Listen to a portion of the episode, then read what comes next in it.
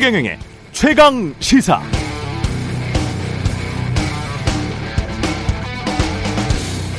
네, 윤석열 대통령 취임사에 대해서 미국의 주요 언론은 어떻게 받아들였나 어제도 잠깐 말씀드렸지만 다시 정리하자면 역시 북한에 대한 입장이 어떻게 변할 것인가에 관심이 집중됐고요. 북한의 비핵화를 추진하겠다는 발언 대부분의 주요 매체 헤드라인이었습니다. 블룸버그는 특히 취임 기사에 이런 제목을 달았는데요. 윤 평양과 베이징에 강경 노선의 신호를 전달했다. 윤석열 대통령이 북한에 대해서뿐만 아니라 중국에 대해서도 강경 노선을 취했다는 뜻입니다. 블룸버그가 주목한 이 부분에 대해서 워싱턴 포스트도 주목했고요. 취임사의 어떤 부분이었을까요? 이 비슷한 해석을 내놨는데 기사 내용을 번역하면 이렇습니다. 비록 윤 대통령이 중국에 대해 언급하지 않았지만 보편적 가치인 자유인권을 적극적으로 보호하고 증진시키겠다고 약속했다. 이 부분 미국 주요 언론이 주목하는 부분 똑같이 미국도 중국도 어, 주목하고 있다는 사실 잊지 않아야겠습니다. 참고로 미국 외교의 상징적인 인물인 헨리 키신저 박사는 최근 영국 파이낸셜 타임즈와의 인터뷰에서 미국이 우크라이나 전으로 러시아를 너무 강하게 몰아붙여 러시아와 중국이 합계 적으로 돌변하는 것, 그래서 미국에 대항하는 것은 유의해야 한다고 말했습니다. 러시아와 중국을 떼어놓는 게 미국 국익에 유리하다는 뜻입니다.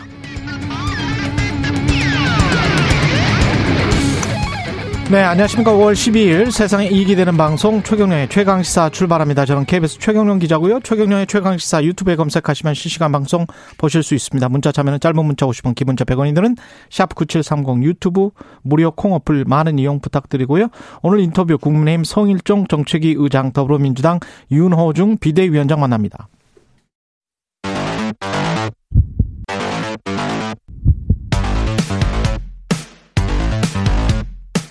오늘 아침 가장 뜨거운 뉴스 뉴스 언박싱 네, 뉴스 언박싱 시작하겠습니다. 민동기 기자 김민아 평론가 나와 있습니다. 안녕하십니까? 안녕하십니까? 예, 어제 여당이 된 국민의힘 첫 당정 협의를 가졌고요. 2차 추경안 어, 나왔습니다. 아, 아, 규모와 내역은 아직 안 나왔습니다만 600만 원 플러스 알파 이 말은 나왔군요. 소상공인 자영업자 예. 370만 명에게 최소 600만 원의 손실 음. 보전금을 지급을 하기로 했습니다. 이걸 위해서 이제 33조 원 이상 규모의 2차 추경을 편성을 하기로 했는데요. 권성동 국민의힘 원내대표가 업종별로 600만 원에서 플러스 알파가 있을 것이다 이렇게 얘기를 했거든요. 음. 그러니까 최소 금액이 600만 원이라는 얘기이기 때문에 예. 아마 33조 원 플러스 알파가 될 가능성도 있는 것 같습니다. 예. 이제 핵심은 재원 마련 아니겠습니까? 성일종 정책위 의장이 추경 재원 조달을 위해 추가 국채 발행을 검토하느냐 기자들이 이렇게 물으니까 계획이 없다라고 얘기를 했거든요. 예. 그러면 이제 초과 세수를 가지고 이제 이걸 마련하겠다라고 하는 건데 음. 조금 민주당은 좀 이상하다 음. 비판을 하고 있습니다. 이게 왜냐하면 지난 2월 1차 추경 당시에 기재부가 돈이 없다면서 제동을 한번 걸은 적이 있거든요. 예. 그래서 당시 민주당과 정부가 추경 규모를 17조 원으로 줄였고요. 국채 11조 원 가량을 발행을 하기로 했습니다. 근데 그때 돈 없다고 해놓고서는 지금은 왜 또 초과 세수를 하려고 하느냐 이게 이제 민주당의 불만인 것 같고 아무튼 2차 추경안은 오늘 윤석열 정부 첫 국무회의를 거쳐서 내일 국회에 제출될 예정입니다.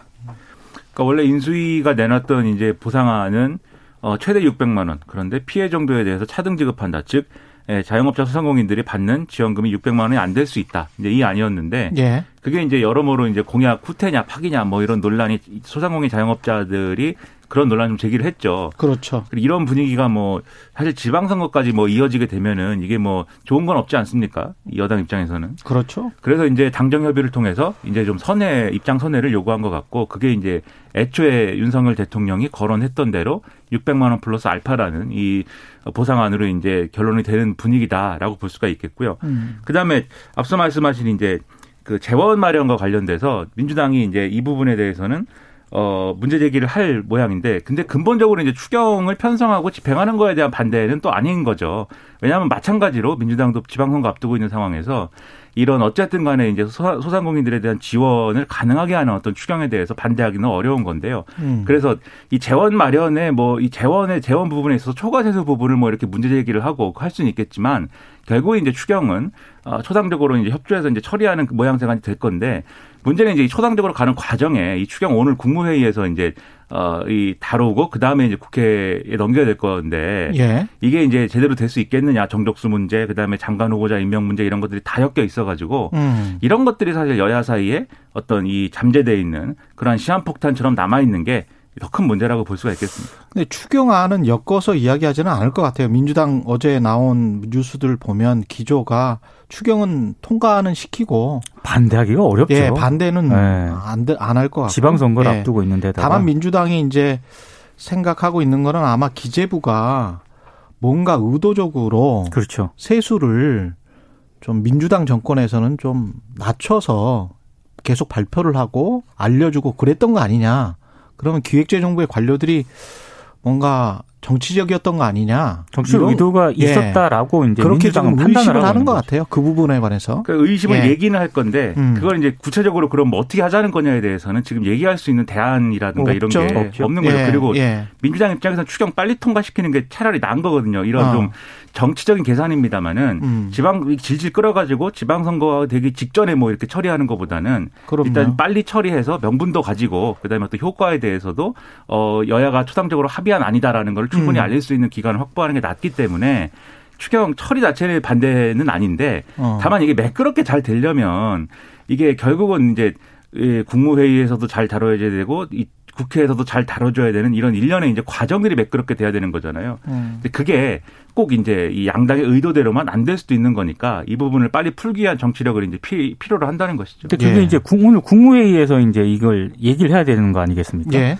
그 어제 이제 국무회의 의사 정족수를 놓고 약간 논란이 있었습니다.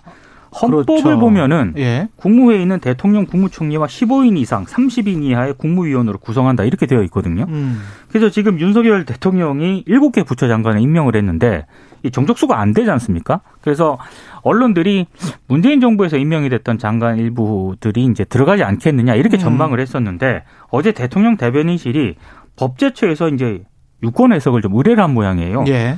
결과는 이렇습니다. 대통령 국무총리까지 모두 20명이 국무회의 구성원이고 과반이 11명이기 때문에 11명이 참석을 하면 국무회의가 가능하다. 11명이 참석하면 그렇습니다. 국무회의가 가능하다. 그러니까 지금 7명의 이제 장관을 부처 장관을 임명을 했기 때문에 아, 추가로 임명할 수 있는 장관이 한 5명 정도 됩니다. 정호영, 원희룡, 박보균, 이상민, 박진 이렇게 다섯 명 일단 장관을 임명할 수는 있거든요. 예. 근데 이제 뭐 정호영 후보자 같은 경우에는 대통령이 끝까지 좀 막판까지 고심을 하고 있다라고 하고 있기 때문에 뭐 박진 외교부 장관이라든가 이상민 행정안보 장관 정도는 임명을 해가지고 국무회의를 좀 가지 않겠느냐 이런 전망이 좀 나오고 있는 상황입니다. 그러니까 11명 맞추는 게 어, 7명이 이제 장 임명된 이 국무위원들이 있는 것이고 대통령까지 합하면 8명인 거잖아요. 그래서 3명이 더 필요한 건데 이 3명을 문재인 정부 국무위원들의 협조를 받아가지고 채울 수도 있습니다. 근데 이제 이 부분에 있어서는 어쨌든 윤석열 대통령 입장에서는 이거는 최소화하고 싶을 거예요. 그렇기 때문에 이제 이 장관 이 청문 보고서가 채택이 되지 않은 장관들도 임명 강행하고 싶은 마음이 있는데 또 민주당이 강하게 이제 반대하는 장관 후보자들을 임명할 경우에는 이게 전국 경색의 어떤 소재가 되고 그러면 이제 국정 운영에 있어서의 어려움이 예상되는 그런 상황이 되지 않겠습니까? 예. 그러니까 그 중에서도 좀 이 반대가 좀 덜했던 그런 인사는 누구냐라고 했을 때는 박진 외교부 장관 후보자랑 이상민 행정안전부 장관 후보자 정도가 아니냐라는 거고 어제 청문회가 진행된 이 후보자들이 있습니다. 이영 후보자랑 이제 김현숙 후보자인데 음. 이두 사람 중에도 뭐 혹시 또 임명 강행할 수 있는 어떤 그런 가능성도 있어서 윤석열 내각으로 이제 국무회의를 진행하는 방법 이런 것들이 논의가 되고 있는데 그런데 아무튼 그럼에도 불구하고 임명 강행을 하면 또 음. 더불어민주당이 거기에 대해서 또 문제 제기를 할 거잖아요. 그러면 또 이게 아무튼 이 전국 경색의 어떤 씨앗이 또 되는 것은 맞기 때문에 그래서 지금 어 오늘 오전까지 상당히 어떻게 할 것인지에 대해서는 윤석열 대통령이 고심을 할 걸로 보입니다. 그러니까 둘 다 이 좀 약간 정치적인 생각을 하고 있는 것 같아요. 그러니까 국민의힘이나 윤석열 대통령 쪽에서는 강행이라는 그 단어가 좀 덜 나왔으면 좋겠다. 그렇죠. 그리고 민주당 입장에서는 총리 인준 까지 막으면서 정권 초기에 안착되는 거를 좀 방해하는 게 아니냐.